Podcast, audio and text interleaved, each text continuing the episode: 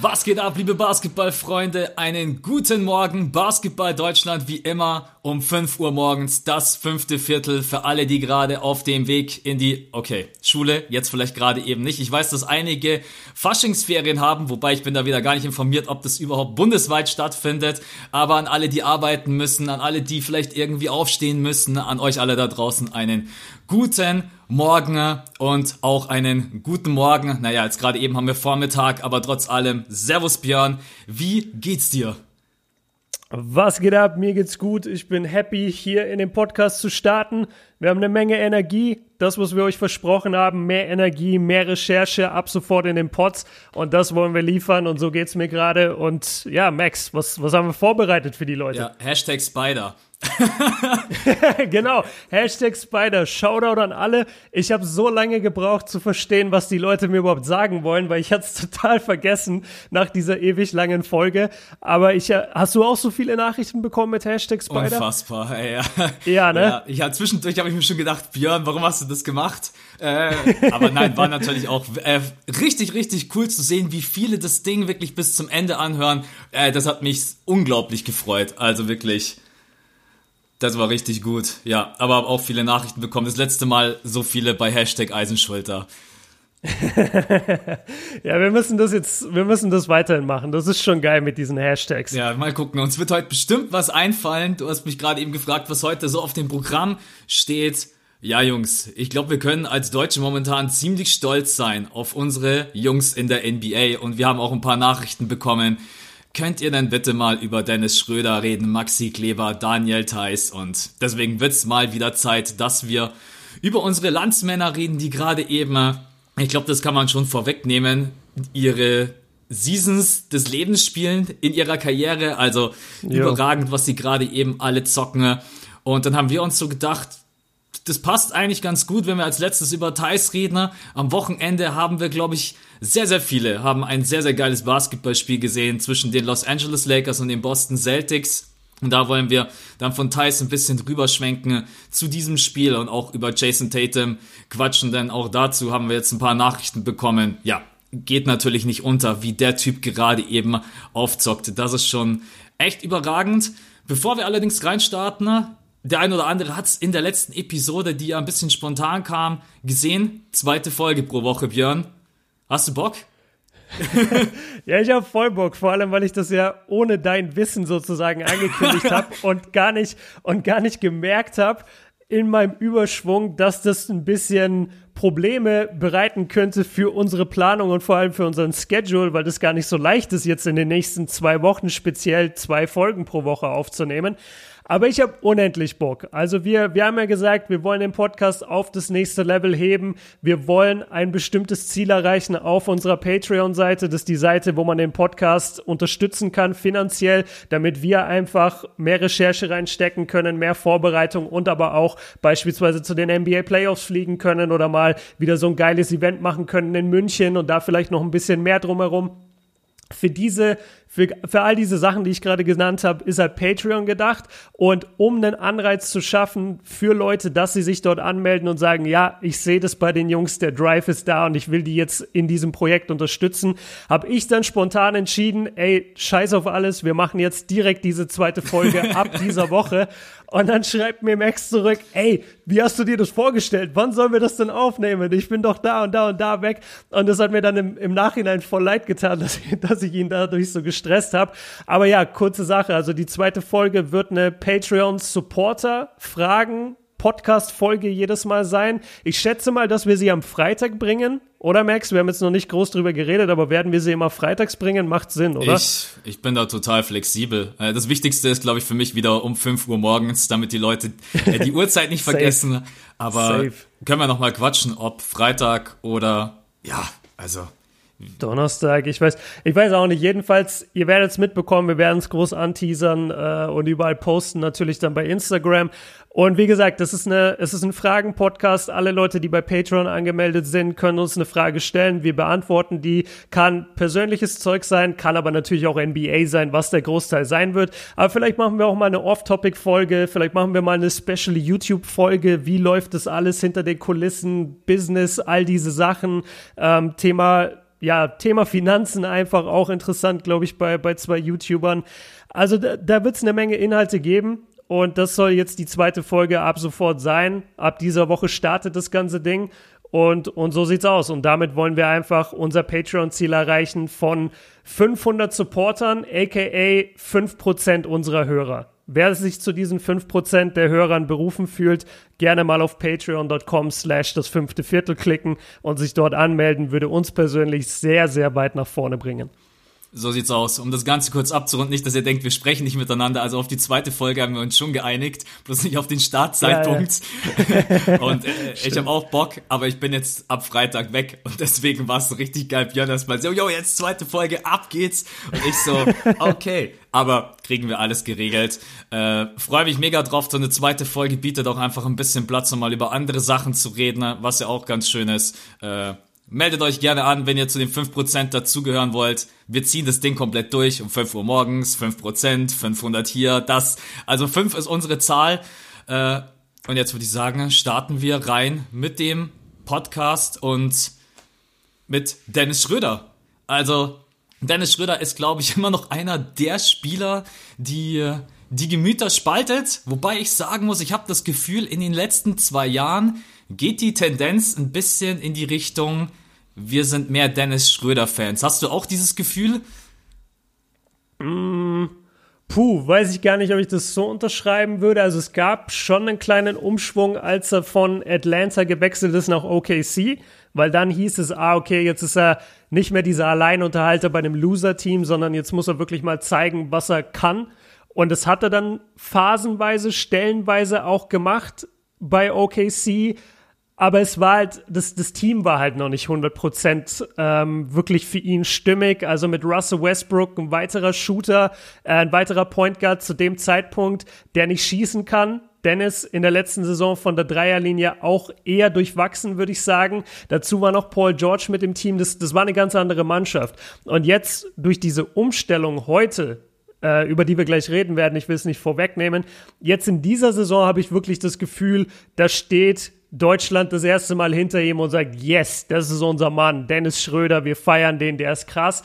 Ich fand es letztes Jahr noch ein bisschen, noch ein bisschen wackelig. Also die, die äh, sozusagen die, die Liebe für Dennis in Deutschland und gerade bei der breiten Masse war ja immer ein bisschen schwierig. Also ich glaube, wir beide standen immer hinter ihm und wir hatten allgemein immer ein bisschen weniger Probleme damit, dass er halt ein bisschen flashy ist oder dass er so ein bisschen ich weiß auch nicht, halt, halt nicht unbedingt die Dirk Nowitzki äh, Charakter, Charaktereigenschaften an den Tag gelegt hat.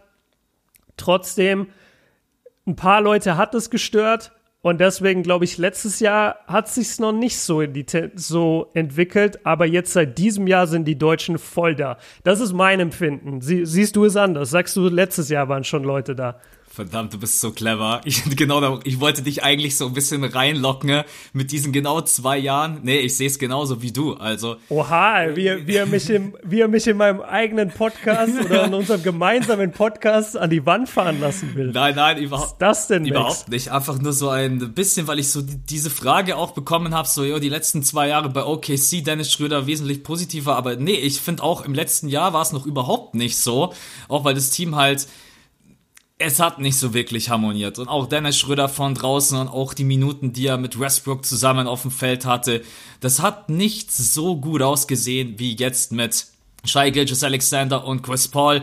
Man muss aber auch ehrlicherweise sagen, äh, das konnte keiner erwarten. Also wenn irgendjemand vor der nee. Saison zu mir gesagt hätte, ey, drei Point Guards, egal wie die auf dem Feld stehen, egal wie man die reinrotiert, Dennis Schröder von draußen mit, ich glaube, ungefähr 31 Minuten, das wird das Ding, okay, sie geht in die Playoffs. Ja, come on. äh, aber manchmal ist es so ein Zufall und vielleicht unterschätzt man auch ein bisschen, ja doch, generell, also Chris Paul ist manchmal jemand, der mir viel, viel zu schlecht wegkommt. Das ist einfach ein Leader. Das ist jemand, der ein Team anführen kann und das, diese Kombination mit Shai Gilgis, Shai Gilgis Alexander äh, der ja ein Riesentalent ist, auch momentan im Durchschnitt die meisten Punkte auflegt für die Thunder. Das ist überragend. Und für Dennis freut es mich, auch wenn ich sagen muss, irgendwie kann ich mich nicht zu 1000 Prozent für ihn freuen, weil es ist halt so, du hast drei Point Guards und Dennis Schröder mit der Saison, mit der Minutenanzahl, ey, die Angebote werden reinflattern und ich, ich weiß nicht, ob Dennis Schröder auf Dauer so Bock hat, immer von der Bank zu kommen. Das ist jetzt, glaube ich, für den mhm. Moment ganz cool, weil es auch einiger, weil es auch wirklich gut funktioniert, nicht einigermaßen funktioniert, es funktioniert richtig gut und ich denke auch, sie können tatsächlich die Playoffs packen, aber andere Teams sehen natürlich auch, was ein Dennis Schröder da gerade eben spielt und äh, ein ganz wichtiger Faktor, den er sich jetzt halt zusätzlich draufgepackt hat, auf den alle in der NBA geiern, er trifft den Dreier. Endlich. Also noch so, so gut wie noch nie in seiner Karriere. Ist das gerade der größte Unterschied bei Dennis zu den vorangegangenen Spielzeiten, dass man jetzt sagen muss, du kannst Dennis nicht mehr an der Dreierlinie frei stehen lassen. Bei 38,4 Prozent, du musst es einfach respektieren. Ist es der größte Unterschied oder ist es generell die ganze Harmonie im Team und wie er auch selber sich auf dem Feld gibt und von draußen einfach diese Rolle annimmt, die Second Unit anzuführen, wenn es mal dazu kommt. Wie gesagt, er spielt 31 Minuten. Wie siehst du gerade eben so ein bisschen seine Rolle bei den Thunder? Ja, was du sagst vom Shooting her stimmt. Das ist der, der auffälligste, die auffälligste Veränderung zum letzten Jahr. Und das, dieser erfolgreiche Dreier, der bringt ja eine Menge mit. Also klar, ein erfolgreicher Dreier ist cool, aber das, was wir bei, bei Dennis im letzten Jahr so vermisst haben oder allgemein uns immer gefragt haben, dieser Junge hat einen Drive des Todes, wirklich einen der schnellsten ersten Schritte der NBA. Der ist so schnell beim Zug zum Korb, der macht so lange Schritte, hat lange Arme, kann gegen die größten Leute in der Zone finishen. Warum kriegt er es dann nicht 100% aufs Parkett, wie beispielsweise letztes Jahr bei den Thunder? Und ich finde, durch diesen Dreier lockt er natürlich auch die Defender weiter raus. Dadurch kann er viel einfacher vorbeiziehen als noch letztes Jahr, als die Leute mehr Abstand gehalten haben. Und du merkst allgemein auch bei, bei seinem Spiel selbst, er ist wesentlich sicherer. Er, er wirkt auch akklimatisierter allgemein in OKC. Also diese, diese Umstellung von Atlanta auf äh, OKC, was eher sehr im ländlichen Bereich halt ist und, und wo, also es gibt da eine schöne Doku, ich glaube vom DBB, wo sie Dennis besuchen in OKC und da sieht man halt mal, also wenn man wenn man vor Augen hat, wie Atlanta ungefähr aussieht als eine der größten Städte der USA und dann geht man nach OKC, das ist halt ja ein Schritt von Berlin nach, weiß Kaputt. ich nicht.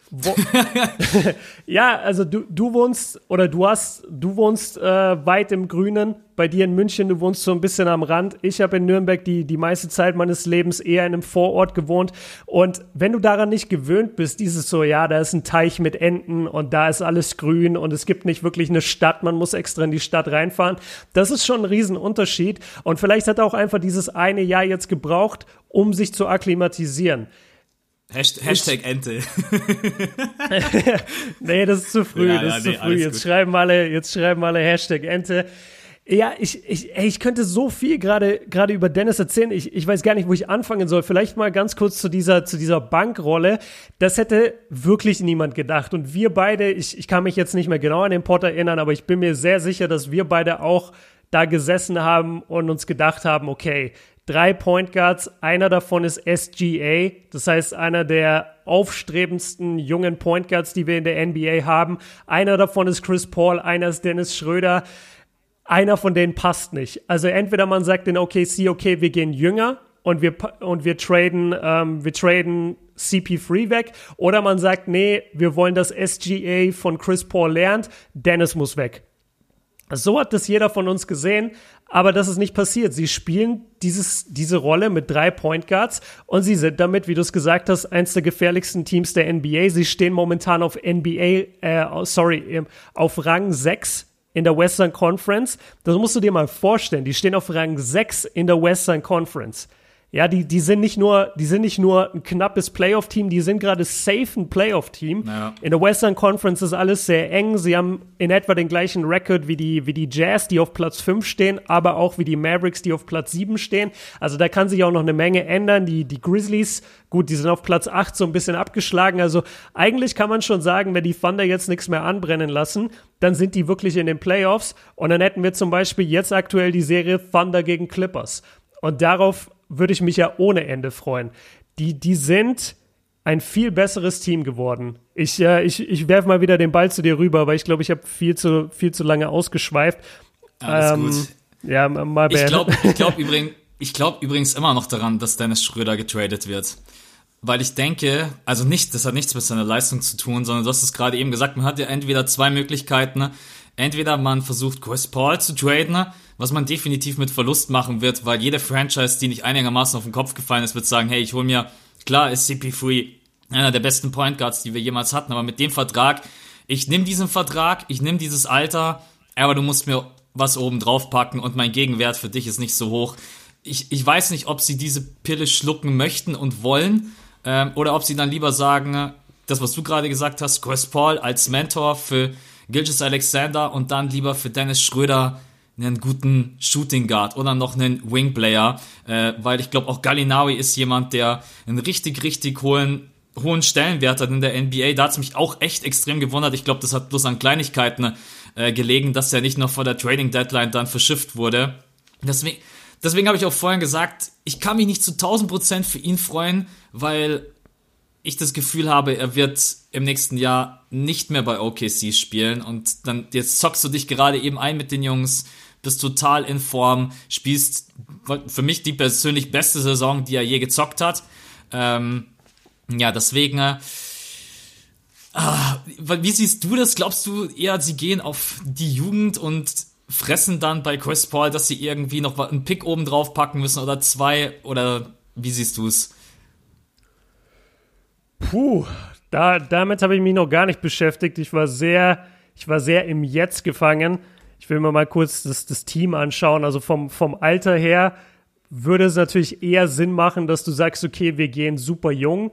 Auf der anderen Seite, wie du schon gesagt hast, du würdest Chris Paul halt nur für einen Verlust äh, bekommen. Also du, du müsstest, das wäre so ein bisschen der, der Andre Iguodala Trade. Also damit du den Vertrag los wirst, musst du dem anderen noch irgendwie ein paar Picks geben.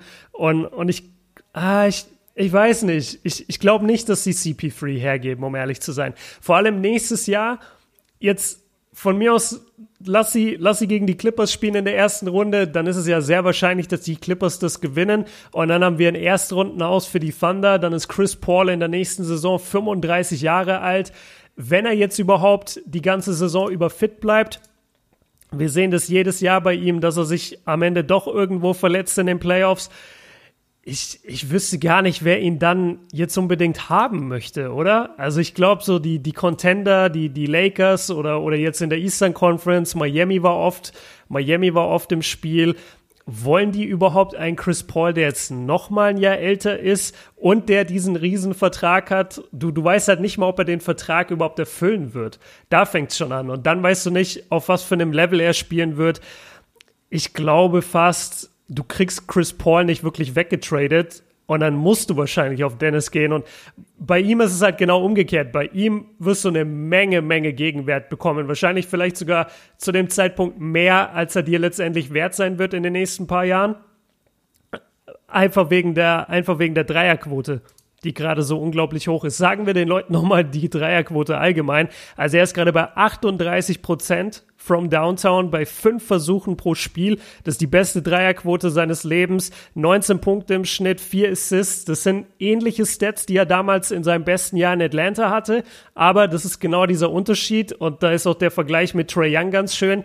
Es ist halt ein Unterschied, ob du das bei einem Loser-Team in Atlanta machst, wo du der Alleinunterhalter bist, oder ob du das als Six-Man von der Bank machst äh, von der Bank machst, der um die Playoffs mitspielt und sogar sehr gut um die Playoffs mitspielt. Das ist einfach ein Riesenunterschied und er zieht es aber in dieser Saison knallhart durch und deswegen reden wir gerade über ihn und deswegen ist er auch wenn du dir so ein bisschen die Rankings anguckst, Six Man of the Year Kandidaten, da ist er schon, also Minimum immer Top 3 und meistens sogar an der 1. Ja, auf jeden Fall. Also man muss ihn da mit ins Gespräch reinnehmen.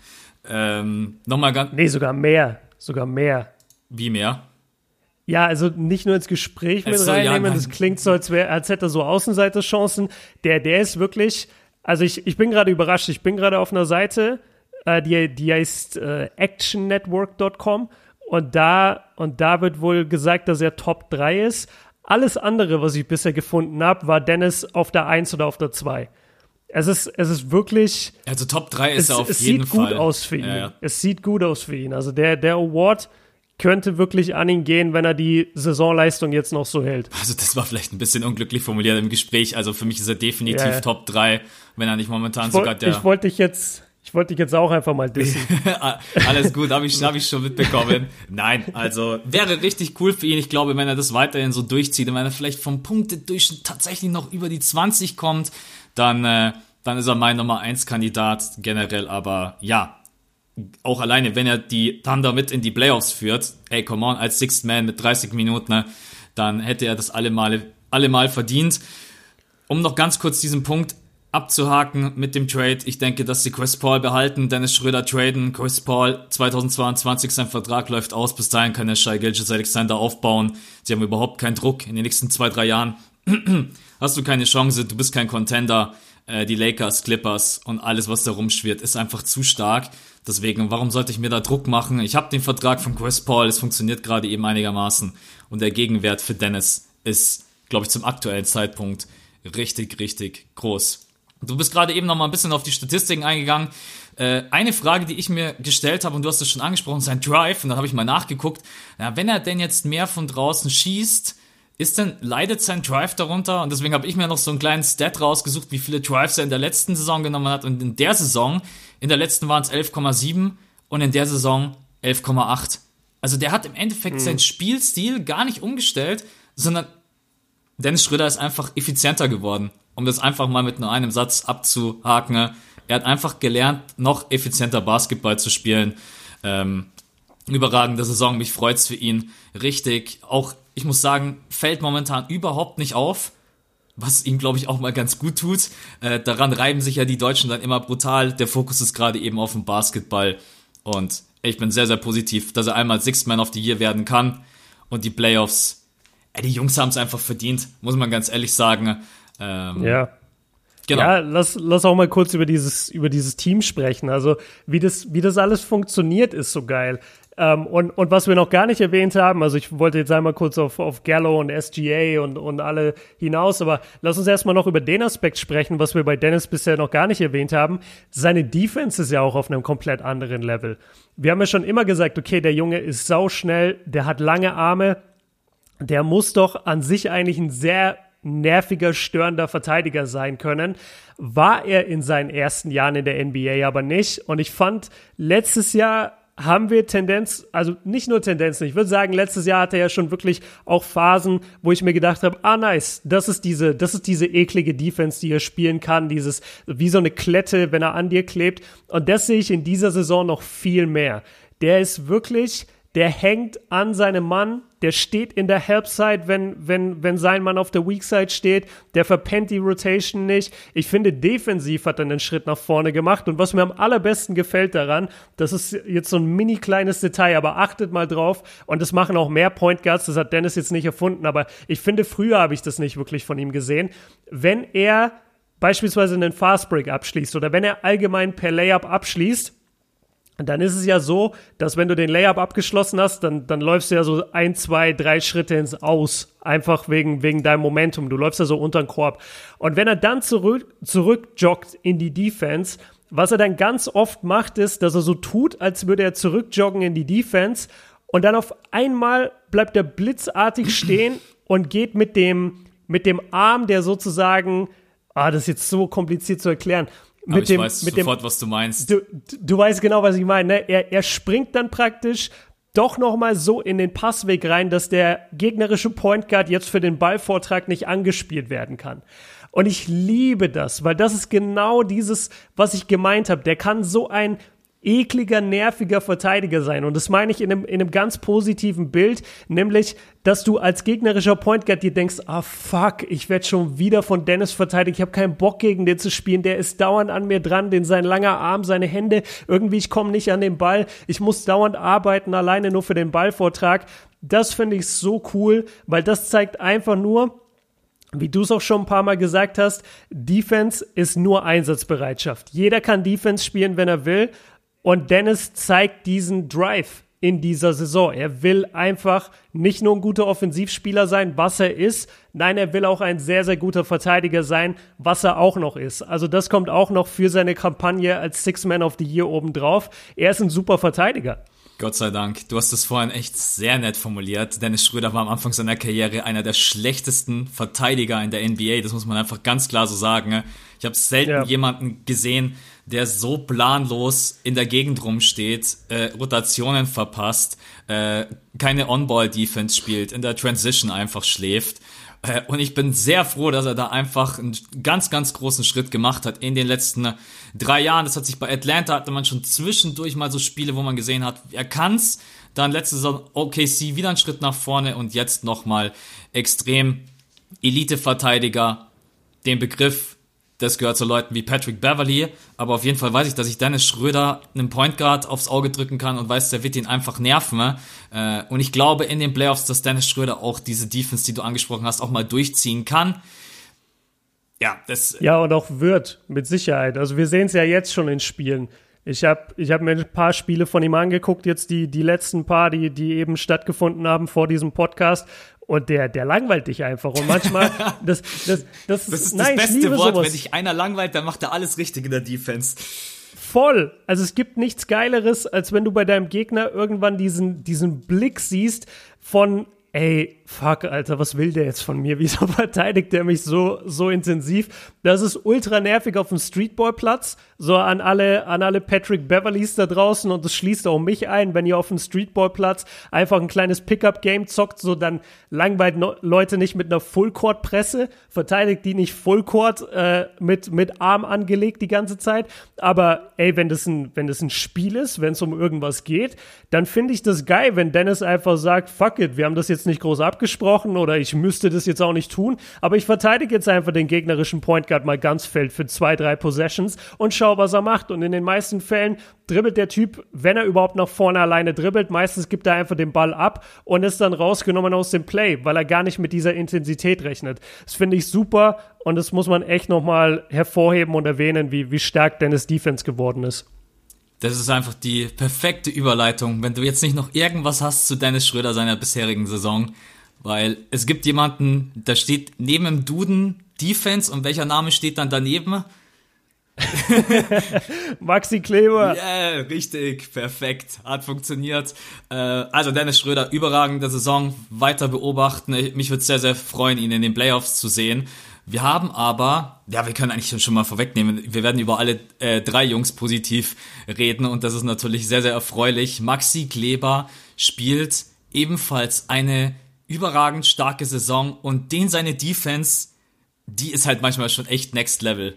Ey, also was Maxi manchmal unterm Korb veranstaltet, wie schnell der Typ auch für seine Größe ist. Und ich habe mir mal gestern ein paar YouTube-Videos einfach reingezogen, auch von amerikanischen YouTubern zu Maxi Kleber, nicht Highlight-Videos, und habe ein bisschen die Kommentare durchgelesen.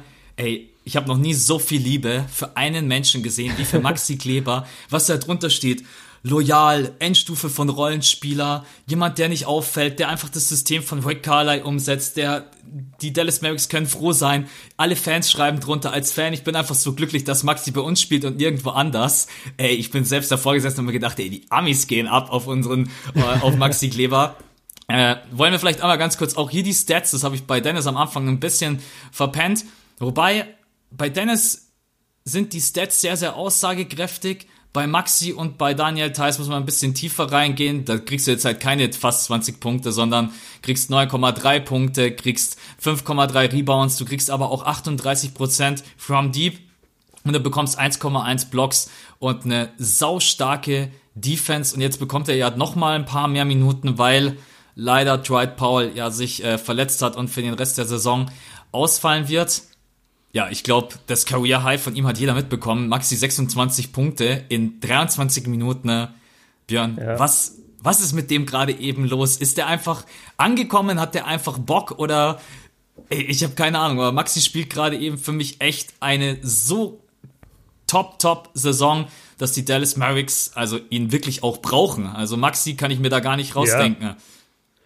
Nee, überhaupt nicht. Also lass uns damit anfangen, dass Maxi einfach ein absoluter Top-Athlet auch ist. Das wird selten in dem Bezug mit, mit deutschen Spielern in den Mund genommen, dieses Wort. Aber ein Athlet ist nicht immer nur jemand, der aus der Halle springt. Und obwohl Maxi das auch kann und eine relativ gute Sprungkraft hat, der Typ ist einfach unfassbar beweglich für seine Größe. Der ist zwei Meter acht groß. Der hat einen stabilen Körper, wirklich. Also da, da ist vielleicht auch nochmal ein Unterschied zwischen Thais und Maxi. Maxi ist deutlich kompakter, kann dadurch einfach härter auch im Post verteidigen oder nee, sagen wir es anders, weil, weil Thais kann auch im Post verteidigen, aber er ist, er ist einfach ein anderer Spielertyp. Und wie du es schon gesagt hast, was, was er unterm Korb manchmal macht und wie er da dagegen hält, das ist schon beeindruckend. Also in seinem, in seinem Career High Game gegen Orlando war das da musste er ein paar Mal im Post gegen Aaron Gordon spielen. So, und Aaron Gordon ist jetzt nicht der größte Center oder irgendwas, aber Aaron Gordon hat eine unglaubliche Masse auch. Und wenn der sich äh, mit dem Arsch nach hinten drückt und dich aufpostet,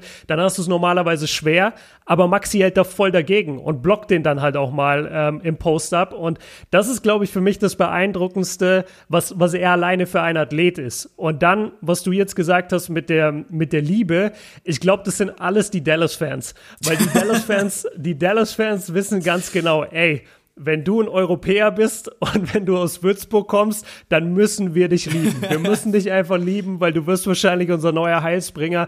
Das, das ist eh so geil. Ich liebe die Mavs. Da, da, da schaust du aufs Feld und da sind einfach drei, vier Europäer auf dem Feld und die rocken das Ding. Ist nicht so, dass die gerade an die Wand geklatscht werden und Garbage Time spielen. Nein, die, die zerstören einfach. Das ist einfach deren Aufstellung. Ich finde das wahnsinnig geil bei den, bei den Mavs. Mmh Jetzt muss ich ein bisschen überlegen. Du, du hast so viel gesagt über ihn. Dreierquote, finde ich, können wir ruhig nochmal hervorheben. Also 38 Prozent from Downtown. Das ist schon eine Hausnummer. Und er ist, das habe ich mir aufgeschrieben, er ist ja letztendlich in der Offensive hauptsächlich ein Catch-and-Shoot-Player beziehungsweise ein Alley-Oop-Abstauber von, von Luka Doncic. Also die, die ersten paar Punkte, ich habe das ganze Spiel auseinandergenommen und analysiert. Jeder Punkt war, glaube ich, ähm, assisted bis ins vierte Viertel von Luca. Also ich habe immer nur aufgeschrieben, Alley-Oop von Luca, äh, Drive, also Drive von Luca, Pass auf Maxi and One Layup oder sowas. Und dann im vierten Viertel eskaliert er auf einmal und ballert erstmal drei Dreier rein. Und dann hat er noch diesen And-One-Dunk, ich weiß nicht mehr gegen wen, aber wo er durch die, durch die Zone zieht und einfach two-handed das Ding And-One stopft und, und selber richtig eskaliert von den Emotionen her. Du hast, du hast gefragt, ist er angekommen? Der Junge ist absolut angekommen. Der war auch letztes Jahr schon angekommen, aber in diesem Jahr, finde ich, hat er so richtig seinen Breakout. Also dieses Jahr haben die Leute ihn einfach auf dem Schirm. Okay, Maxi Kleber ist Hauptbestandteil dieses Teams und ohne ihn geht gar nichts und mit ihm haben wir geile Chancen in den Playoffs. Und bestätigt seinen neu unterschriebenen Vertrag auch mit dieser kompletten Saison, was auch schön ist für ihn, einfach dieses Gefühl ja. zu haben, ich bringe hier was. Rick Carly hat nach dem äh, Spiel gese selber gesagt, er hat uns im vierten Viertel einen riesigen Boost gegeben und Maxi selber hat auch gesagt, ich hatte wahrscheinlich noch nie so einen Abend in der NBA. Das war natürlich jetzt schon die 26 Punkte eine Ausnahme, aber man sieht einfach, dass er imstande ist, sowas zu leisten durch seinen Wurf. Für mich ist er, wie sie es geschrieben haben, er ist wirklich die Endstufe von einem Rollenspieler, weil Maxi kann abrollen. Du hast es angesprochen mit seinen 2,8 Meter, acht, wie schnell er ist. Das ist, das, ja. das kannst du eigentlich fast überhaupt nicht verteidigen. Ne? Es ist generell einfach sau schwer zu verteidigen. Du hast einen Typen wie Luca, der im Pick and Roll sowieso alles machen kann. Und wenn du das dann in Kombination noch mit Maxi hast, der von draußen im Catch and Shoot trifft oder reinrollt, schneller als die Polizei erlaubt. Äh, ich kenne echt fast niemanden, der schneller reinziehen kann als Maxi von dem Big Man, weil er ist einfach unglaublich schnell und agil. Äh, deswegen äh, Pick and Roll. Auch da habe ich uns eine kleine Statistik rausgesucht. Ich feiere ja also diese Mini-Stats, da suche ich momentan echt so immer, wenn ich mir denke, Maxi im, Pack, Maxi im Pick and Roll ist eine Maschine, dann suche ich so ein klein wenig und dann findet man nämlich auch, dass Punkte pro Possession aus dem Pick and Roll 1,43 von Maxi und damit ist er unter den Top 15 Spielern in der NBA, wenn es um die Big Men geht. Und das ist mhm. alleine Alleine das zeigt einfach, wie effizient dieses Pack and Roll mit ihm auch funktioniert. Die 38% from deep, das kennt jeder selbst. Also 38%, das ist einfach elitär. Ich sag's so alles. Ja, und für einen Big Man, also für einen 2,8 Meter acht Typen, come on. Genau, auf jeden Fall. Und jetzt haben wir total über seine Offense geschwärmt. Seine Defense Ja, das ja, ist, es klar. gibt halt nichts Schöneres, als Maxi aufs Feld zu bringen. Den kann ich gefühlt gegen jeden aufs Feld bringen. Was äh, sowohl Maxi Kleber als auch Daniel Theiss haben, darüber, darum beneide ich sie und ich glaube, dass das auch ganz, ganz viel Training ist. Die haben so eine Stabilität in ihrem Oberkörper und ihren, ihrem Rumpf. Also bei Thais später werde ich auch ein bisschen was dazu sagen, wenn er stellenweise seine Blocks unterm Korb stellt. Und bei Maxi ist es eben genau das Gleiche, weil das, die sind jetzt nicht irgendwie Anthony Davis oder keine Ahnung, welche Bullen noch so rumlaufen, Jokic, Shaquille O'Neal, whatever, aber die haben einfach eine richtig gute Fußarbeit und wie sie sich stellenweise mit ihrem Standfuß dann auch abstützen und sich nicht wegdrücken lassen. Ne? Es sind so diese Kleinigkeiten ne? und das ist jetzt vielleicht ein bisschen Schwärmerei, aber unsere, ich habe manchmal das Gefühl, unsere deutschen Jungs sind manchmal ein bisschen cleverer als, als die US-Amerikaner und deswegen machen sie manchmal diesen physischen Nachteil weg. Und das macht auch Maxi für mich in der Defense. Jemand, der am Perimeter verteidigen kann, der dich äh, in der Zone verteidigen kann, der dich auch überhaupt nicht in Ruhe lässt, der im Pick and Roll sich nicht abschütteln lässt und dran bleibt. Also ich kann es eigentlich nur unterschreiben. Wenn ich jemanden wie Maxi in meinem Team habe, dann kann ich eigentlich nur happy sein. Wird immer ein Bankspieler bleiben. Es kommen dann wieder die ein oder anderen und fragen, jo, Maxi Starter. Ich glaube, ihm tut diese Rolle von der Bank besser, weil der Druck als Starter ist dann doch nochmal ein anderer. Oder sagst du, ja, warum nicht einfach mal ausprobieren, Maxi als Starter reinzuwerfen, jetzt wo auch Dwight Powell raus ist? Ich, ich habe nichts dagegen, ihn, ihn mal als Starter auszuprobieren. Ich fand es eh ein bisschen komisch. Vielleicht habe ich da was nicht mitbekommen, aber bei dem Orlando-Game, die, die Rotation von den Mavs habe ich überhaupt nicht verstanden. Also Maxi war so lange manchmal draußen. Ich, ich habe den einfach gar nicht mehr gesehen. Ich dachte mir immer, ey, gucke ich das richtige Spiel? Der macht doch jetzt nicht sein Career High. Also der, der hatte, warte, ich habe mir das hier aufgeschrieben, der hatte in der ersten Halbzeit hatte er zwei Punkte. So, und Luca hatte 24. Und dann im, in der, im dritten Viertel, was hat er hier gemacht? Einen and one LU Layup. Und, und das war's. Nee, und noch ein Eliub. Also der hatte, der hatte eigentlich sechs Punkte nach drei Vierteln, wenn ich mir das richtig aufgeschrieben habe. Und hat dann im vierten Viertel nochmal 20 oder so draufgelegt. Also das, das kann jetzt nicht ganz stimmen, glaube ich. Aber ich, ich war eh ein bisschen verwirrt von den Rotations. Und, und Luca als, äh, sorry, äh, Maxi als Starter hätte ich an sich eigentlich nichts dagegen.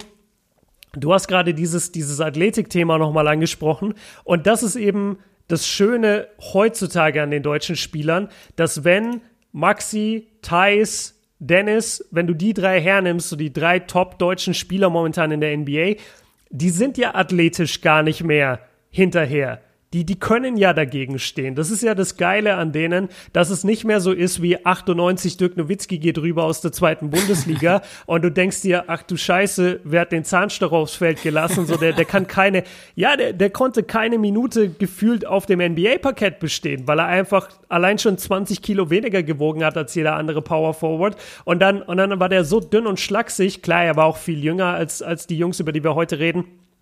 Ähm, bei, bei Maxi, Thais und Dennis, äh, die sind von der Athletik her einfach da die sind von der Kraft her da, die gehören in die heutige NBA, die haben den Körper dafür. Und dann, da gehe ich aber voll mit, also gerade bei, äh, gerade bei Maxi und bei Thais, die halt sowieso schon immer viel mehr über die Defense kamen als Dennis, dieses, dieses Spielverständnis und dieses, dieses defensive Verständnis und zu wissen, wann ich wo, wann ich wo stehen muss und welchen Spieler verteidige ich jetzt wie, bei wem gehe ich für, also bei wem erwarte ich einen Pumpfake, bei wem nicht die, die sind unglaublich clever. Und, und ich fand deinen dein Punkt auch sehr, sehr schön, was du gesagt hast mit diesem, wie hast du es genannt, wie, wie sie sich mit ihrem Bein dagegen stellen? Irgendwie genau, sowas? wenn sie mit ihrem, quasi mit ihrem Standbein sich in den Boden reindrücken, ne? und damit sie die genau. Balance nicht verlieren und dann auch einfach im Oberkörper die Stabilität behalten. Ne?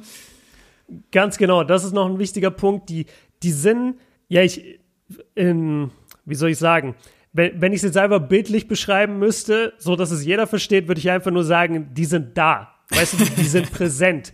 Ja, so, so würde ich sagen. Aber du, du machst es ein bisschen, du bringst es ein bisschen besser im Detail rüber, nämlich die sind unfassbar stabil. Wenn LeBron gegen Maxi aufpostet oder gegen Thais, dann ist es nicht so, dass nach einem Bump deren Oberkörper nach hinten fliegt oder die selber umfallen oder die Defensivposition komplett geändert ist. Nein, die stehen genauso wie davor. Die bumpen zurück, die stehen da wie eine Eins. Und ich, ich kann gerade echt nur schwärmen. Also, nachdem wir gerade drei Spieler in der NBA haben, deutscher Herkunft, die so krass abliefern und dazu noch eigentlich von zwei mindestens und bei Dennis ist es so 50-50 oder sagen wir 60-40 mit dem defensiven Fokus sogar. Und dass sie über ihre Defense kommen, das, das, das, das gibt mir ein richtig warmes Gefühl im Herzen, weil, weil ich selber so ein Defense-Fanatiker bin. Und, und was die drei da momentan abliefern, ähm, ist Wahnsinn. Und um deine Frage zu beantworten, Maxi kann von mir aus auch starten. Ich finde es geil, wie ich immer eine Sekunde deine Frage beantworte und dann was komplett anderes erzähle. ja, alles gut. Ich äh, stelle dir auch immer ein paar Fragen hintereinander. Deswegen gar kein, gar kein, ich vergesse manchmal meine Fragen selber, während du dann erzählst. äh, ja, übrigens, Maxi wäre dann auch der Zweite in den Playoffs, denn auch die Dallas Mavericks sind auf der 7, sind jetzt ein bisschen eingebrochen. Ich glaube, nach äh, im Neujahr oder seit dem, ja, im Neujahr ist ihr Rekord gleich. Ich weiß es jetzt nicht ganz genau, aber auf jeden Fall so, ja. wie sie am Anfang reingestartet sind, äh, war auch irgendwo klar, dass es jetzt nicht so weitergeht. Das einmal ganz kurz von Maxi weg, weil ich glaube, da haben wir jetzt genügend zugesagt. Aber eine Sache würde mich gerade interessieren, wenn jetzt die Nuggets auf der 2 auf die Dallas Mavericks treffen würden in den Playoffs, mit wem würdest du jetzt gerade eben gehen? ähm, mit der deutschen Brille natürlich voll mit Dallas. Ich muss sagen, dass, dass Denver mich noch gar nicht überzeugt hat.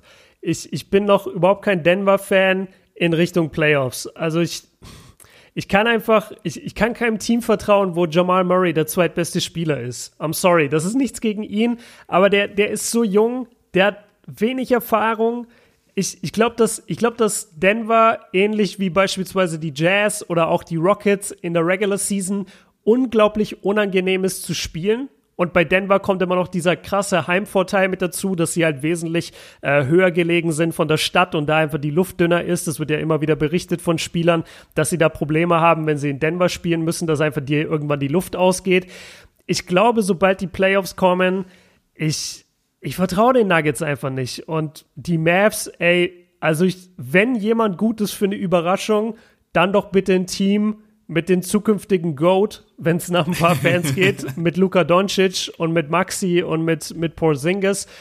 Sie sind, das muss ich vielleicht noch kurz sagen zu Dallas, als kleiner Ausschweif, was mir halt aufgefallen ist, sie sind halt unglaublich Luca fixiert. Also das, das hat in dem Orlando-Spiel zumindest, das hatte phasenweise echt schon was von, von Harden. Ich finde, dass die, dass die Mavs allgemein dann trotzdem noch ähm, sozusagen Off-Ball, wenn der Ball bei Luca ist, ist trotzdem noch mehr Bewegung drin. Deswegen kann ich es mir noch angucken und, und ich finde Luca auch einfach von seiner Spielweise ein bisschen mehr entertaining als, als Harden, weil er nicht so sehr auf die Fouls geht, zumindest nach meinem Empfinden. Aber also es fehlt halt total ein weiterer Shot Creator. Wer ist derjenige abseits von Luca, der auf dem Feld steht und wirklich mal Würfe nimmt? Das sind, das sind dann Leute, wo ich mir denke, ja, also Tim Hardaway Jr., nichts gegen dich, aber was, was, also du, du bist niemand, wo ich in den Playoffs den Ball gerne sehen möchte. Das ist Keine die große Ahnung. Baustelle. Da müssen sie in ja. der Free Agency ran. Äh, stimme ich da auch absolut zu. Ah, witzigerweise, ich glaube, wir beide schaffen es nie, einen Podcast zu machen, in dem wir nicht einmal Harden erwähnen. und ich sag den anderen ja Namen jetzt nicht, ich sag bloß 49 Punkte. Ähm, ja. Genau. Ey, ich habe sogar einen positiven Instagram-Post über die Rockets gemacht. Mir, mir kann gerade gar keiner irgendwas. Absolut. Ich hab, ich das war übrigens kein Travel von Harden, wollte ich auch noch erwähnen. Yo, danke, oder? Also für nee. mich war war es für dich ein Travel, jetzt ehrlich? Nein, nein, absolut nicht. Die Leute da draußen nee, ne? wissen einfach nicht, also ich, ich habe sogar irgendwie. Das war doch kein Travel, also nee, komm nee, das war alles, alles gut. Die Regelauslegung ist bei vielen einfach nicht klar und dann postet irgendjemand, das ist ein Travel und eine Million Menschen glauben ihr das und äh, aber das wird jetzt vor allen Dingen ohne Videomaterial und ohne Zeitlupe ist das. Äh, ich habe leider. Leute, wir nehmen euch jetzt mal mit. Wir beschreiben euch jetzt ein Travel. Also Harden nimmt den Ball. Nein, also wie gesagt, ganz kurz, kein Travel und stimme ich dir auch absolut zu, dass den Dallas Mavericks noch ein zweiter Shot Creator fehlt. Den werden sie jetzt in der Saison nicht finden und auch nicht irgendwie aus dem Hut zaubern können. Dieses Team ist aber auch noch jung und hat die nächsten zwei, drei Jahre ja Zeit und auch in der Free Agency, man hat genügend Cap Space, was auch frei wird, alleine durch Courtney Lee. Äh, und ich bin mir auch sicher, dass man den einen oder anderen vielleicht noch äh, abgeben wird und da ein bisschen was freizuschaufeln für I don't know, wie man auch immer sich dann holen will. Und es kommt nicht mit Janis Antetokounmpo, weil das wird nicht passieren, da bin ich mir zu 100% sicher. Aber sie brauchen auf jeden Fall neben Luca und Posingis noch einen dritten Mann. Ja, und weißt du, wer dieser dritte Mann nicht ist? Justin Jackson. der hat, der hat in dem Orlando-Spiel, ich dachte mir dauernd, was machst du denn? Also der, der hat gespielt, als wäre er einfach so, als wäre der selbsternannte Franchise-Player dieses Teams und war, ich weiß gar nicht, für wie viele Minuten er drin war, aber ich hatte das Gefühl, in jeder Possession hat er irgendwie einen Wurf erzwungen. Ich guck mal gerade. Sechs Minuten, Orlando. sechs Minuten war er, er war, er war sechs Minuten drin. Ah, okay, nur zwei Würfe komisch. Es kam mir vor wie sechs Würfe. Also der, der hat zwei so unfassbar komische Würfe genommen. Weiß nicht. Und einen okay. davon getroffen. ja, okay, nee, my, my bad, dann falsche Wahrnehmung. Vielleicht habe ich auch noch ein anderes Spiel gesehen und, und war da, äh, ja, weiß ich nicht, anders, anders dann überrascht. Aber also der ist auch komplett eingebrochen. Letzte Saison geiler Dreier-Shooter, effizient aus dem Feld. Dieses Jahr weniger Punkte, weniger Minuten, Feldwurfquote kaputt, Dreierquote komplett kaputt. Ja. Ja. Krass. Ähm, ich will es einmal ganz kurz abschließen, um meine eigene Frage zu beantworten. Ich, ja. Äh, ich stimme dir zu, die Nuggets sind kein Playoff-Team und es könnte auch zu einer Überraschung kommen, aber ich glaube, dass den Mavs die Tiefe fehlt. Äh, auch die Nuggets sind leider ein Team, was mich überhaupt nicht catcht und begeistert. I'm sorry. Äh, und ich wäre in diesem Duell auch sowas von 100% für die Dallas Mavericks. Aber ja. ich würde trotzdem denken, dass sie es knapp, knapp gewinnen. Ähm, aber trotzdem mit Maxi Fanbrille und mit Luca Fanbrille 4-2 für die Mavs. Gut, dann. Ich sag 4-3 für die Mavs. Ich glaube, es geht auf sieben. Die, die, die uh, Nuggets, die sind so ein Team, wo die Playoff-Serie immer auf sieben Spiele geht. Absolut. Das war doch die letzte. Jokic stand in Double Overtime wieder sweated wie nochmal. Ja, genau. ja, aber, aber auch der Einzige ist, der irgendwie noch lebt. Ja. Alle anderen geben auf und, und Jokic, der, der kleine fette Junge von früher, läuft irgendwie da den halben Marathon. Ja. Also Props gehen raus an Jokic. Ja, wie du gesagt, vielleicht noch abschließen, weil du gerade gesagt hast, sie sind kein Playoff-Team, nur, nur um das für die Leute einzuordnen. Also wir glauben halt nicht, dass sie tief in die Playoffs kommen. Oder beziehungsweise, dass es, dass es einen Schritt gibt außerhalb der zweiten Runde. Genau. Die, die kommen halt dieses Jahr niemals in die Conference Finals. Das ist auch nicht schlimm. Sie sind ein unglaublich junges Team. Die sollen sich noch ein paar Jahre entwickeln. Vielleicht auch Porter Jr. jetzt. Heißt er Porter Jr.? Ja, ja ne? Michael Porter Jr., ja ihn vielleicht auch endlich in die Rotation richtig aufnehmen im nächsten Jahr. Ähm, und es, es wäre halt ein guter Upset-Kandidat. Also die Mavs sind ein starkes Team und sie haben halt Luca und Luca ist für mich in so einer Serie halt dann der X-Faktor. Ähm, nur, dass ihr uns nicht falsch versteht. Also sie sind natürlich ein Playoff-Team, sie sind Platz zwei in der Western Conference, aber sie sind kein Team, was weit in die Playoffs gehen wird. Ein anderes Team vielleicht schon.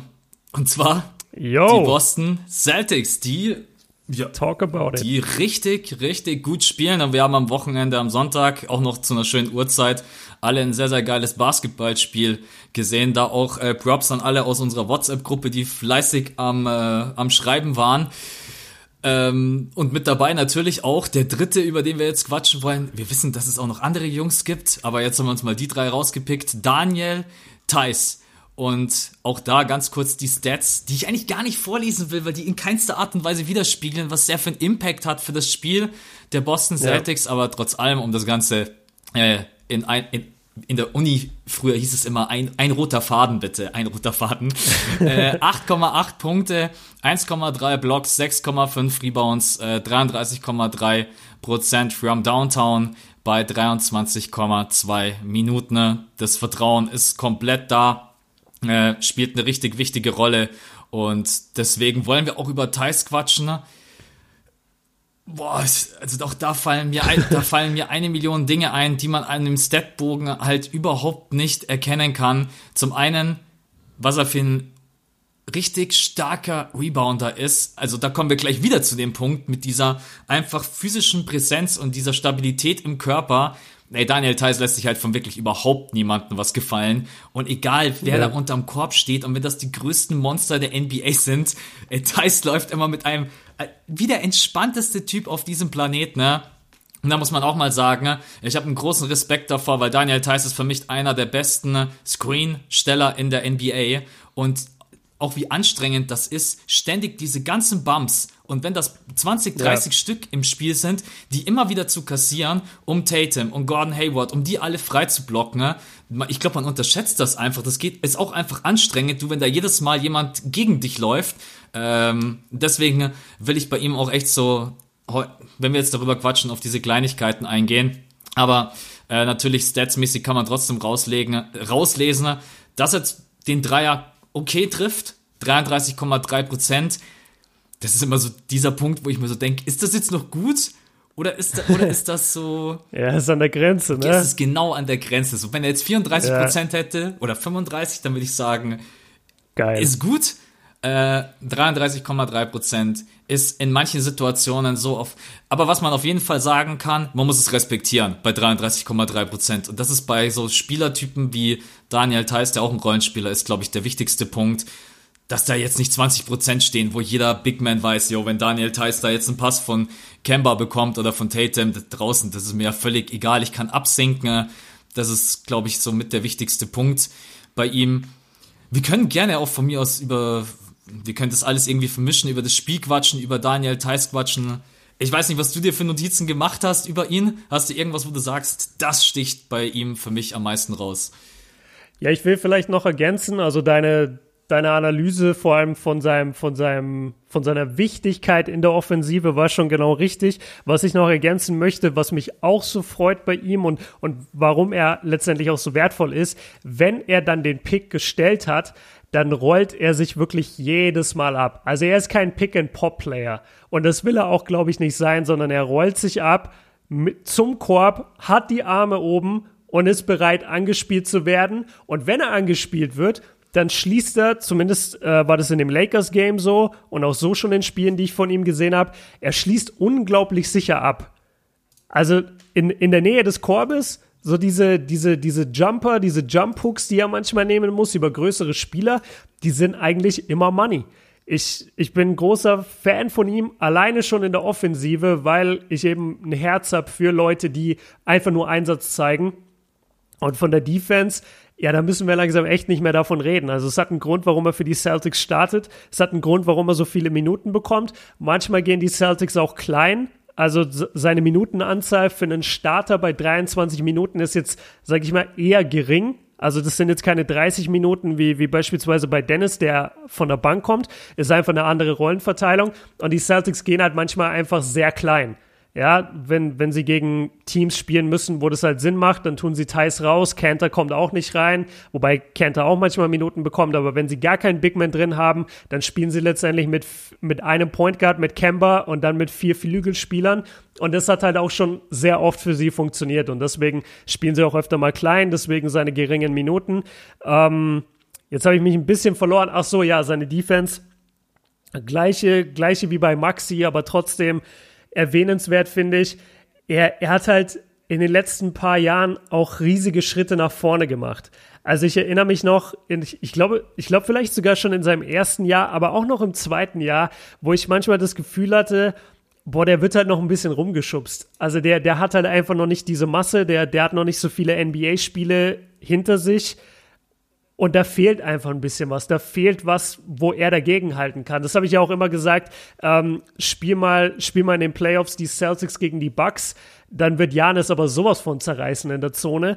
Und jetzt, nachdem ich hier Spiele gesehen habe gegen Anthony Davis und gegen andere Big Man-Kaliber, da frage ich mich dann, ja, okay, also habe ich Thais unterschätzt? So kann, kann Thais da vielleicht doch wirklich dagegen halten als Starting Center?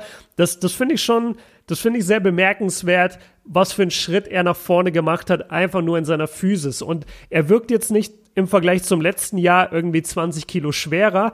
Ich habe einfach das Gefühl, das geht wieder auf das zurück, was Max vorhin erläutert hat. Diese Stabilität, diese, dieser, diese, diese Körperspannung, diese Rumpfspannung, einfach dieses, ich bin da, ich halte dagegen, ich habe die Balance und ich habe einfach diesen, diese Körperspannung. Ich glaube, daher kommt es viel und, und damit hält er dagegen und er ist wirklich auf der Center-Position einer der besten Verteidiger, die wir haben. Absolut, absolut beeindruckend. Ich habe ein Video für euch, das werde ich euch mal bei Insta reinhauen in die Story. Da könnt ihr übrigens gerne Björn und mir folgen. Björn, Corby Björn, einfach bei Insta eingeben und bei mir Max Sports. Ich hasse es, diesen Zusatz ohne O. Den Namen hat mir jemand geklaut.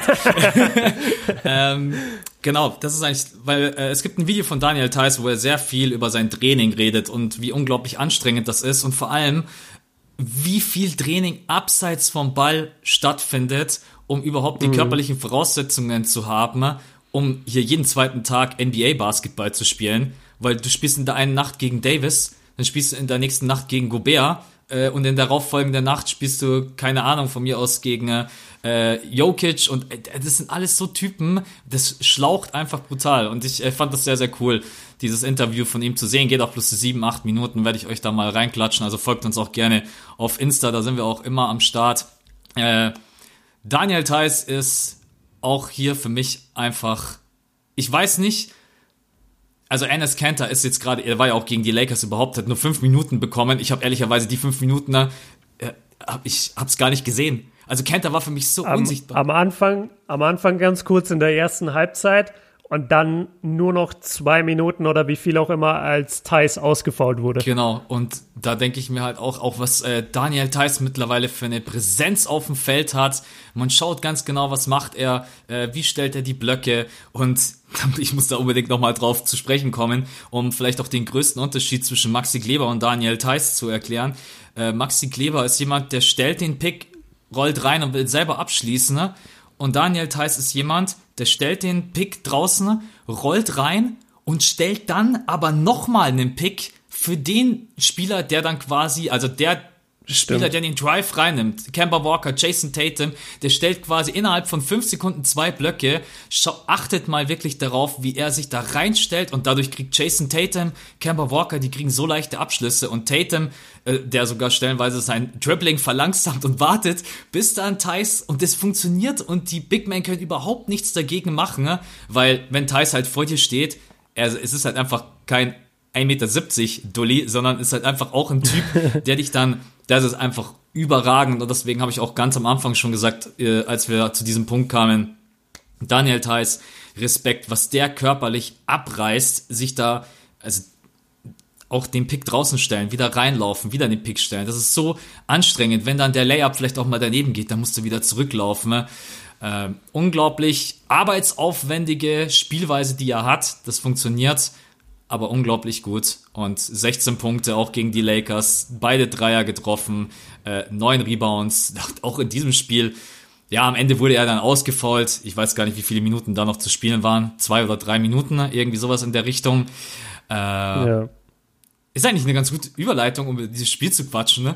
Was, glaube genau. glaub ich, echt eins mit der besten Saisonspiele war, die wir so gesehen haben. Also nicht nur wegen der Rivalität, sondern auch wegen der Intensität. Die größte Führung war mal von den Lakers elf Punkte. Ansonsten ne, war das ein richtig, richtig krasser Schlagabtausch. Äh, Davis, der am Anfang überhaupt nicht reinkommt, LeBron James, der dann zwischendurch völlig durchdreht und auch mal 8, 10 Punkte am Stück macht, insgesamt 4 von 10 from Downtown. Äh, das war schon, ich glaube, das war so ein Spiel, wo ich dann auch in unsere Gruppe reingespielt, äh, reingeschrieben habe, hey Jungs, ich, jetzt bin ich warm für die Playoffs. ja. Weil das war schon so, äh, man hat es auch an der Halle gemerkt, da, das war schon was anderes, als wenn die Lakers jetzt gegen die Hawks zocken oder gegen die Magic. Äh, Kevin Garnett, der auch da war, auch ein paar ganz schöne Szenen mit Rajan Rondo. Ey, machen wir einfach. Ah, krass, habe ich, hab ich gar nicht gesehen. Garnett hast du nicht gesehen? Also, ja, ich, ich, ich habe Garnett gesehen, aber ich habe nicht gesehen, dass er mit Rondo ganz kurz, äh, Aktionen ja, hatte. Ja, doch, ganz okay. kurz, aber jetzt nicht großartig äh, relevant. Ich ja. würde sagen, wir machen einfach, wir haben ja mal gesagt, wir lieben diese klassischen Spielanalysen, ne? Deswegen, mhm. starte doch gerne mal rein, wie du den Anfang vom Spiel gesehen hast. Oh, puh, jetzt, jetzt, oh shit, das ist, das ist zu genau. Aber du kannst auch das generell jetzt, einfach. Das habe ich jetzt nicht mehr im Kopf, genau. Lass mich generell ein bisschen was sagen. Was ja, ist in der also ersten Minute passiert? Was war der erste Bucket? weißt du noch, als die Lakers da den, den Screen-Off-Ball gelaufen sind, fandst du auch. Bei Minute ah, nee. 2,37. ja. Äh, wenn ich LeBron wäre, könnte ich das jetzt, könnte ich jetzt das ganze Spiel das rekapitulieren. Stimmt, ja. Nee, also es, es war die große Coming-out-Party für Jason Tatum. Sagen wir es, wie es ist. Ähm, das war die größte Stage wahrscheinlich, die er, die er hatte in dieser Saison gegen die Lakers im Staples Center. Boston gegen Lakers, Rivalität. Ähm, wir müssen es erwähnen, natürlich auch noch mehr Fokus auf dieses Spiel, weil am nächsten Tag für euch jetzt äh, vor zwei Tagen die, die Trauerfeier von Kobe Bryant stattgefunden hat. Deswegen war LA sowieso so ein bisschen, einfach ein bisschen in, in Basketballstimmung, Fieber. Ich, ich weiß gar nicht genau, wie ich es nennen soll. Es war einfach eine gewisse Spannung in der Luft und Tatum hat diese Chance einfach genutzt. Also Tatum war überragend. Die einzigen Minuten sozusagen, wo er nicht Korb, vielleicht erstmal die Stats wieder, 41 Punkte gemacht aus dem Feld, ich glaube 60 Prozent genau, von der Dreierlinie 57 Prozent. Der Typ war nicht aufzuhalten. Ähm, er hatte, er hatte einen Dank, ich glaube im dritten Viertel über Danny Green. Da bin ich fast, also da bin ich aufgesprungen. Äh, ich wollte sagen, ich bin vom Sofa gefallen, aber nein, ich bin wortwörtlich aufgesprungen, weil ich dachte mir, Alter, was ist das für eine dominante Performance von diesem Jungen gerade? Das war das erste Mal seit, ich glaube, 19 Jahren, seit 2001, dass ein Celtics-Spieler über 40 Punkte in LA ges gescored hat oder bei den Lakers gescored hat.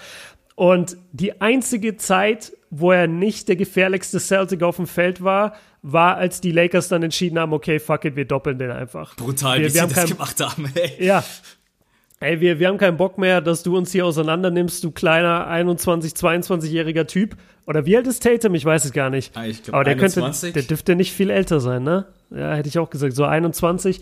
Ähm, da, da haben sie dann halt einfach nach jedem Pick haben sie ihn gedoppelt. Äh, KCP, der ihn, finde ich, am besten verteidigt hat, hat ihn dann manchmal auch stellenweise nicht verteidigt, aber war eigentlich immer so mit einem Schritt an ihm dran. Also hat seinen eigenen Mann eigentlich fast stehen lassen und stand so ein bisschen an der, am Zonenrand und hat gelauert, was Tate macht wenn, wenn die Lakers ihm gedoppelt haben, da, da konnte er nichts machen. Selbst dann hat er es gut gelöst und, und hat den Ball jedes Mal äh, wegbekommen auf einen freien Mann. So, das ist auch nicht selbstverständlich, wenn du gedoppelt wirst. Viele werden, viele bekommen dann auch einfach einen Turnover, verlieren den Ball. Er hat den Ball immer sicher auf den freien Mann gebracht.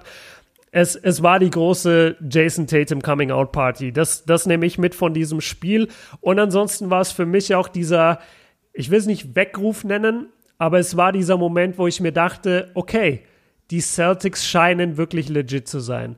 Also wenn du in LA gegen die Lakers, die so groß auch spielen, ich, ich sage ja immer, die Celtics sind so ein Tick zu klein, aber die haben da ihr Bestes gegeben, die haben fast dieses Spiel gewonnen und das mit einer kleinen Besetzung gegen top besetzte Lakers. Und jetzt stehen sie momentan an Platz 3 in der Eastern Conference die sind für mich auch ein Top-3-Team in der Eastern Conference. Also der, der Record lügt nicht sozusagen. Die Celtics sind legit und ich bin sehr positiv gespannt, was wir in den Playoffs von ihnen zu sehen bekommen. Wenn die noch einen guten Big Man hätten. Also einen guten Big Man neben Daniel Theiss. Zusätzlich, ja. genau. Für Cantor. Ja. Für Cantor einfach jemand, den man spielen kann. Das wäre wär schon überragend. Dann wären sie schon Top, Top 4 in äh, in der Liste, wenn es um die Contender geht. So würde ich sie jetzt, glaube ich, gerade eben noch rausnehmen. Ja, du hast es angesprochen, also ja. Jason Tatum. Ey, du hast ja zwischendurch hast du echt gedacht, jetzt gegen Anthony Davis nimmt er das Dribbling und drückt ihm den Dreier ins Gesicht, als wenn da irgendein No-Name steht. Tatum alleine wieder seinen Wurf selber kreieren kann, ist der absolute Wahnsinn. Und eine Frage habe ich noch, Björn, wie fühlt man sich eigentlich, wenn King James dann einen Tag später auf Insta postet, ein Bild von dir und ihm, that ja. boy to the left of me is an absolute problem, keep going, young King. Das... Ähm, ja, das hat er ja letztes Jahr über mich gepostet. Ach so. Deswegen ist das jetzt, ja, ah, weil du hast die, du hast die Frage so, du hast die Frage so formuliert, so, ja, Björn, wie fühlt man sich denn eigentlich? Ja. Als hätte er das über mich gemacht. Ich, ich, ich weiß es nicht. Ich, ich glaube sowieso, also diese, in der heutigen NBA vor allem, diese ersten zwei, drei Jahre in der NBA, wenn du ein zukünftiger Starspieler bist, das muss dir alles vorkommen wie ein Traum. Du kommst in die Liga und so nach den ersten 10, 15 Spielen merkst du, ach du Scheiße, ich kann ja hier mitspielen. Ich bin ja richtig geil. Also, ja, also ich, ich bin jetzt noch nicht auf dem Level wie Tatum heute, aber krass, ich kann hier mitspielen, ich kann Körbe machen, ich, ich kann gegen den verteidigen und der, und der killt mich nicht komplett. Das, das muss auch Zion gerade durchmachen. Wenn der einfach jede Nacht da seine 20 und 10 oder 25 und 12 äh, auflegt, dann, dann geht er wahrscheinlich auch heim so, ach krass, ich kann das sogar in der NBA. Zu, zu Tatum, so, der, der hat mit Kobe trainiert äh, nach seiner Rookie-Season. Der hatte schon immer ein enges Verhältnis mit LeBron. Der hat ein super Verhältnis mit Kyrie Irving zumindest gehabt. Ich, ich weiß nicht, ob das immer noch ist nach dem verkorksten Jahr letztes Jahr in Boston. Ich, ich glaube, für den ist das alles nur, nur ein Traum. So, der, der ist Vater geworden.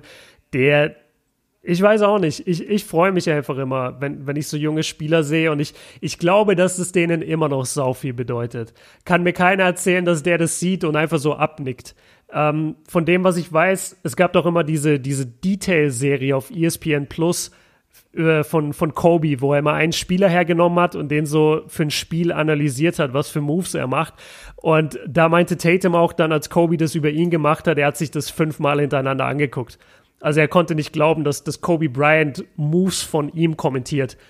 Und es ist ja, ich, surreal. Also für mich, ja genau, es ist surreal und sogar mir wird warm ums Herz, wenn ich das sehe, weil, weil ich denke mir immer, ey, ich gönne euch das so krass. Ich, ich weiß, ich kann mir vorstellen, wie viel Arbeit da drin steckt, dass ihr an dem Punkt seid, wo ihr jetzt seid.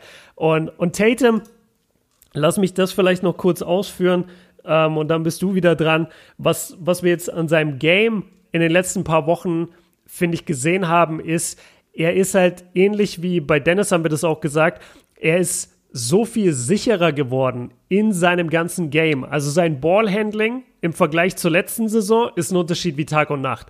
Letzte Saison hattest du oft das Gefühl, wenn er dribbelt, ey, bitte dribbel nicht zweimal, bitte nimm direkt den Pull-up, weil du kannst nicht dribbeln. Ich weiß nicht, was da los war, aber da, da konnte er wirklich buchstäblich nicht dribbeln. Jetzt heutzutage, ey, sein Handling ist so tight, der, der Typ cross dich und das ist alles, der hat so ein richtig enges Ballhandling. Also der geht nicht weit raus mit den Armen beim Crossover, sondern das ist alles sehr klein in einem relativ kleinen Korridor und damit killt der aber die Defense. Ähm, das, das ist die Verbesserung, die ich gesehen habe und, und dazu ist halt unglaublich sicher momentan from Downtown. Ähm, ja, ich, ich könnte die ganze Zeit nur von Tatum schwärmen. Ich will aber noch über einen anderen Spieler reden, aber jetzt will ich erstmal wieder rüber zu dir. Max, wie fühlt man sich denn, wenn LeBron James einem so ein Foto postet? ja, ich, äh, ich, keine Ahnung, ich weiß nicht, wie man sich fühlt, aber in der Situation werden wir, werden wir nie sein, außer wir sitzen vielleicht mal kurzzeit wie Mark Wahlberg, der neben LeBron James sitzt und äh, wir als wenn's keine Ahnung, wenn es irgendwie der Schulnachbar wäre, auch die Szene habe ich, ja. hab ich so gefeiert. Aber die ja. haben sich wahrscheinlich schon, was weiß Gott, wie oft getroffen. Ne?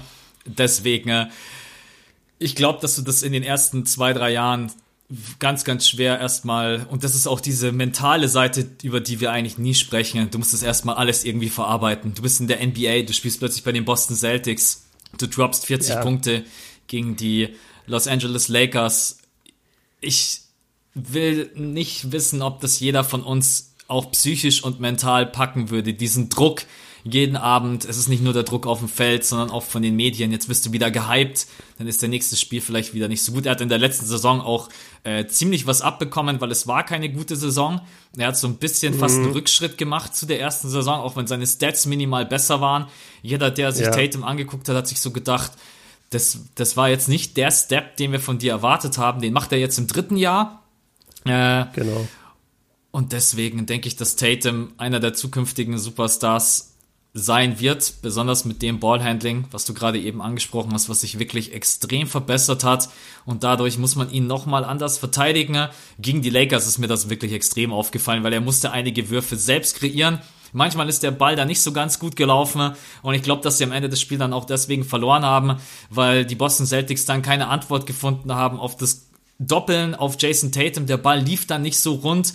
Brad Stevens ist dann zwischenzeitlich auch, ja, ihr habt es ja selber gesehen, hat sich dann auch einen Tee abgeholt und ist dann völlig äh, außer sich gewesen. Ja, aber wofür? Ich, ich, wofür war denn das Tee bitte? Das ist, äh, du hast vorhin irgendwas mit, mit Schule gesagt, der sieht aus wie dein netter Nachhilfelehrer. Der sieht aus wie ein Mathelehrer, Alter, der mir immer schön eine 5 reindrückt. ja, aber mit einem Lächeln im Gesicht. Ja. Max, das war nee, leider wieder was, nicht so gut. ja, hey Max, äh, kommst du vielleicht nach dem Unterricht mal zu mir? Ja. Wir müssen mal drüber sprechen, wie wir weitermachen. So ein Lehrer ist ja. das. Ey, come on. Also der, da hat ja auch die, die Broadcaster von ABC haben das gesagt und, und auch alle in der Halle waren so komplett perplex. So, was? Was, was soll er denn jetzt gesagt haben, dass er dafür einen Tee bekommt? Also die, die, die Refs, muss man leider sagen, waren ein bisschen komisch danke, gegen Ende danke. des Spiels. Ja. Die haben das so ein bisschen leider verbockt. Ja. Also da waren so viele Situationen dabei vom äh, Goaltending-Pfiff, äh, den man für mich ganz klar geben musste, glaube ich, von Das war gar nichts. Ähm, dann Out of Bounds wurde einmal gepfiffen, äh, wo, ich, wo man einfach ganz klar in der Zeitlupe sieht. Also stehen die manchmal wirklich drei Minuten vor dem Monitor und du denkst dir, ja, okay, also Entscheidung sollte eigentlich klar sein. Das Einzige, was wirklich richtig, richtig schwierig zu sehen war, war, war dieses Gerangel mit, wo der Ball in der Luft ist und dann sind Sma ähm, Brown am Ball, Anthony Davis am Ball und wer war noch mit drinnen? wo sie wirklich mhm. drei Minuten überlegt haben, wer hat jetzt am Ende yeah. die Possession. Äh, das ist das Einzige, wo ich sie wirklich verteidigen muss. Also deshalb, selbst ich nach dem hundertsten Mal hingucken, war ich mir nicht ganz zu 100% sicher. Aber die Refs ja. waren der schwächste Spieler an dem Abend, kann man fast sagen. ähm, ja. Was dann immer ein bisschen, ein bisschen schade ist. Ähm, ja, schade. Es wäre es wär der gründende Abschluss gewesen, wenn Tatum diesen Dreier genommen und getroffen hätte. Ich glaube, dann wären die Medien völlig eskaliert. Äh, so muss man sagen, ja, für mich haben sie einen kleinen Ticken gegen die Boston Celtics gepfiffen, wenn ich so das ganze Spiel über mir angucke. Ja. Aber da gibt es auch wieder unterschiedliche Meinungen. Für mich, Tatum, sie brauchen ihn in den Playoffs, sie brauchen aber auch einen Gordon Hayward, der besser spielt als an dem Abend. Ähm, Frag mich mal, was ich von Gordon Hayward halte. Björn, was hältst du von Gordon Hayward? Danke, dass du mich fragst, Max. Ich, ich bin raus. Ich bin einfach raus bei ihm. Ich, ich glaube nicht mehr dran. Ich, ich weiß, dass er ein guter Basketballspieler sein kann. Und ich weiß, dass es immer wieder Spiele geben wird, wo er geil spielt. Und es wird immer wieder Viertel geben, wo er geil spielt. Der Typ ist niemand, dem ich vertraue auf dem Basketballfeld. Ever. Ich, ich kann es einfach nicht mehr. Gordon Hayward ist so inkonstant und es frustriert einfach nur weil du weißt, was in ihm steckt, aber er kriegt es nicht abgerufen. Woran das liegen mag, keine Ahnung. Ob ich damit ein bisschen unfair bin, maybe, weil ich sehe nicht jedes Boston Celtics Spiel. Ich habe, seit er wieder zurück ist, äh, von seiner schweren Verletzung und Props dafür, dass es überhaupt wieder auf das Niveau geschafft hat. Seit der Typ zurück ist, jedes Spiel, was ich gesehen habe von ihm, denke ich mir in manchen Phasen, boah, krass, das ist der Gordon Hayward von damals. Und dann ganz oft, Scheiße, wo ist eigentlich Gordon Hayward? Wieso macht der nichts? Wieso wird der jetzt äh, zweimal hintereinander geblockt? Wieso nimmt der so grottige Würfe? Wieso dribbelt der in die Zone und wird dann keinen Wurf los? Was ist los mit dem? Ich, ich bin raus. Ich vertraue ihm nicht mehr.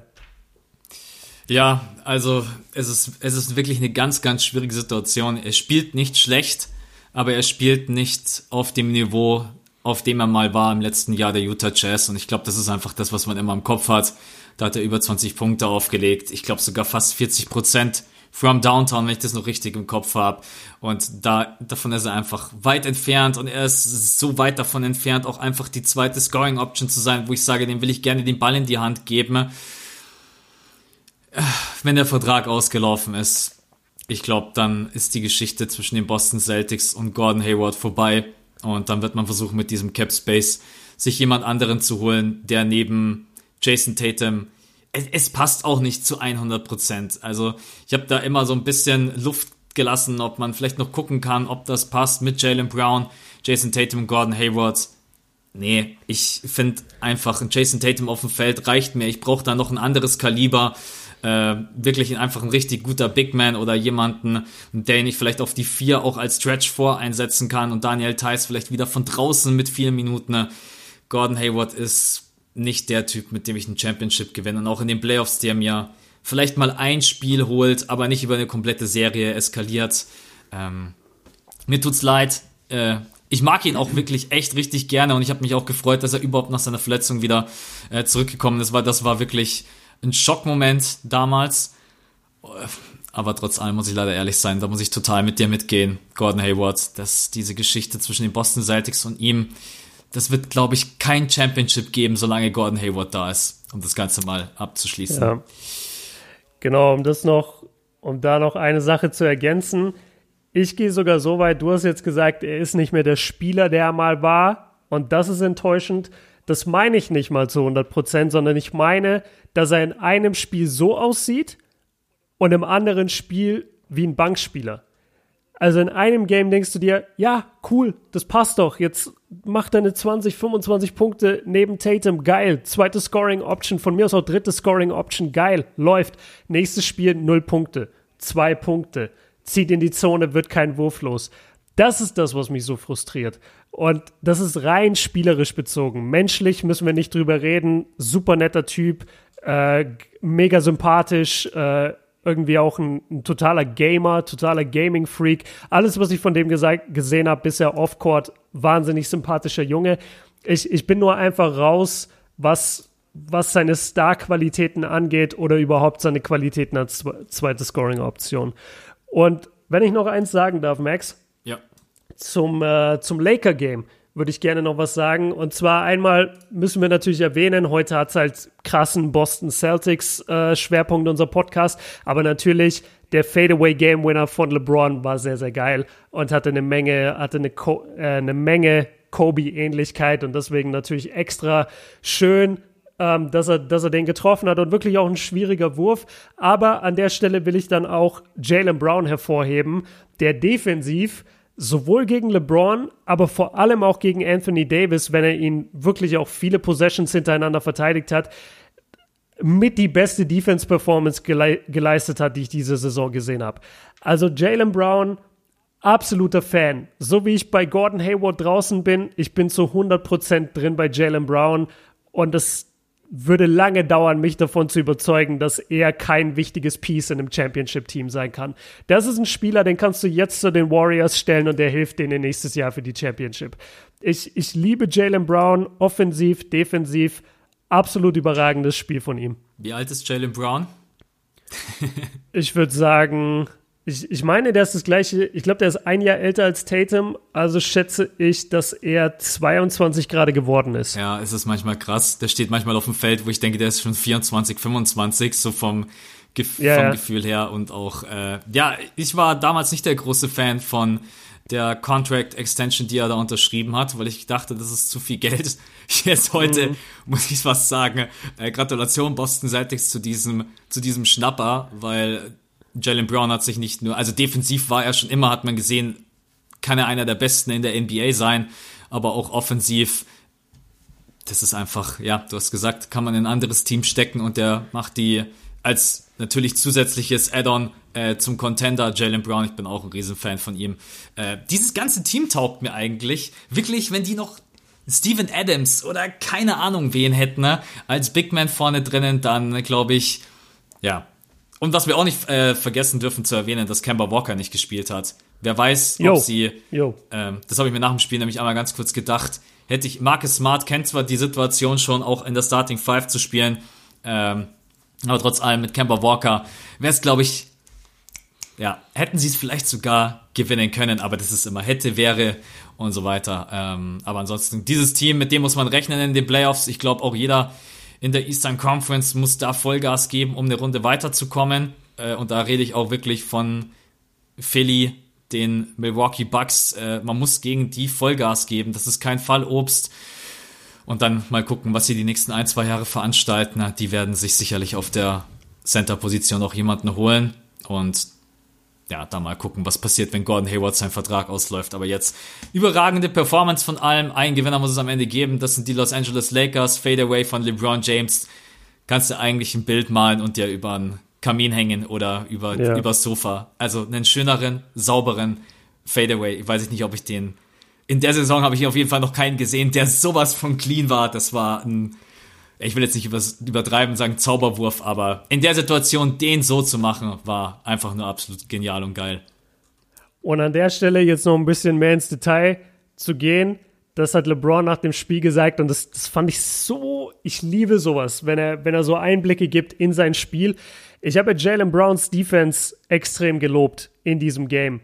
Und was er aber natürlich gemacht hat, er hat LeBron sehr oft die Baseline aufgemacht, dass LeBron zum Korb zieht und dann hat er ihn unterm Korb sozusagen gestoppt oder, oder hat da versucht. Ich weiß nicht genau, was der Gedanke dahinter war. Vielleicht hat er das über die Help-Side irgendwie kommunizieren wollen. Auf jeden Fall, Jalen Brown hat ihm relativ häufig die, die Baseline aufgemacht.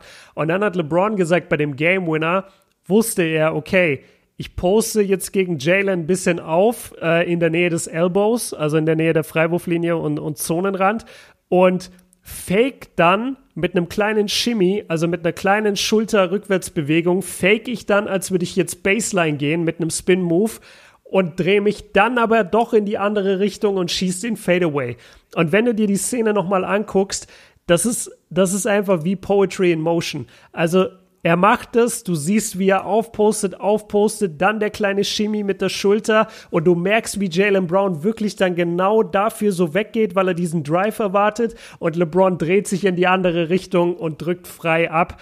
Das war Basketball auf dem allerhöchsten Niveau in einer der wichtigsten Phasen des Spiels oder der wichtigsten Phase des Spiels in einer geilen Boston gegen Lakers Rivalität. Also der, der Wurf hatte wirklich eine Menge in sich. Schöne Analyse zum Abschluss. Ja, LeBron James, sein Basketball-EQ, den, den kann man manchmal nicht in Worte fassen. Deswegen ist es manchmal schön, dass er uns selber darauf hinweist, was er da so veranstaltet. so, also ich erkläre euch das jetzt mal ganz kurz, was ich ja. da gemacht habe. hast, du, hast du seine Analyse gesehen zum, zum All-Star-Game? Nee. Zu dem letzten Play? Habe ich nicht gesehen. Das ist so geil. Da beschreibt er auch so komplett äh, Play by Play, was sie halt gemacht haben und wie sie vorgegangen sind. Und, und LeBron kennst ihn ja, wenn er das macht, so wirklich jeder Block und alles stimmt und er beschreibt da so zehn verschiedene Situationen in einem Play und daneben steht Anthony Davis, der, der gleichzeitig auch interviewt wird und dann fragt der Interviewer so, ah ja, okay, äh, und AD, wie sah für dich das Play aus? Und, und, dann gucken sich und dann gucken sich AD und LeBron so an und LeBron so, ey, come on, ich habe das gerade komplett erklärt. Was willst du jetzt von ihm? Für ihn sah es genauso aus. Und dann sagt AD auch so geil, ja, also ich stand in der Corner und ansonsten sah das Play genauso aus wie das, was LeBron gerade beschrieben hat. Fand ich, fand ich überragend. Muss ich mir echt mal was mal, mal schicken. Habe ich nicht gesehen, das Video. Schade. Muss ich mir noch reinziehen. Ja, mach mal. Gut. Dann sind wir mit unseren deutschen Jungs durch. Wir sind mit dem Gracherspiel, muss man sagen, Lakers gegen Boston Celtics auch noch zur deutschen Primetime durch. Über Jason yes. Tatum gequatscht. Ich glaube, wir haben in diesem Podcast nichts vergessen, alles aufgegriffen. Ähm, deswegen sind wir durch für heute. Hast du noch was? Ich habe einen Hashtag für die Leute da draußen und zwar ist der Hashtag Jalen. Also so geschrieben wie Jalen Brown. Das ist der Hashtag für alle, die die Folge heute gesehen haben oder bis zum Ende durchgehört haben. Und ich will noch eine Sache ähm, bereinigen. Und zwar habe ich gesagt, dass Jalen Brown wahrscheinlich so 22 Jahre alt ist. Er ist 23 Jahre.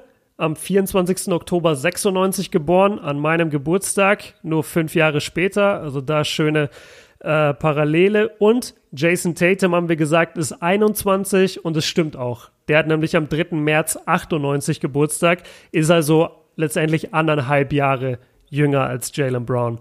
Das noch als kleiner Cleanup am Ende. Und ansonsten finde ich es einfach nur, ich, ich fand es eine richtig geile Folge, Max. Und ich bin echt froh, dass wir gesagt haben, wir wollen noch mehr Energie in den Pot stecken, weil ich finde, das sieht man in den letzten beiden Folgen es, es, es steckt einfach mehr, mehr Substanz drin. Und es macht uns beiden, glaube ich, auch mehr Spaß, über die Themen zu sprechen, mit denen wir uns eine Woche beschäftigt haben, als irgendwie zwei Stunden vorm Pod zu überlegen, shit, worüber sprechen wir heute.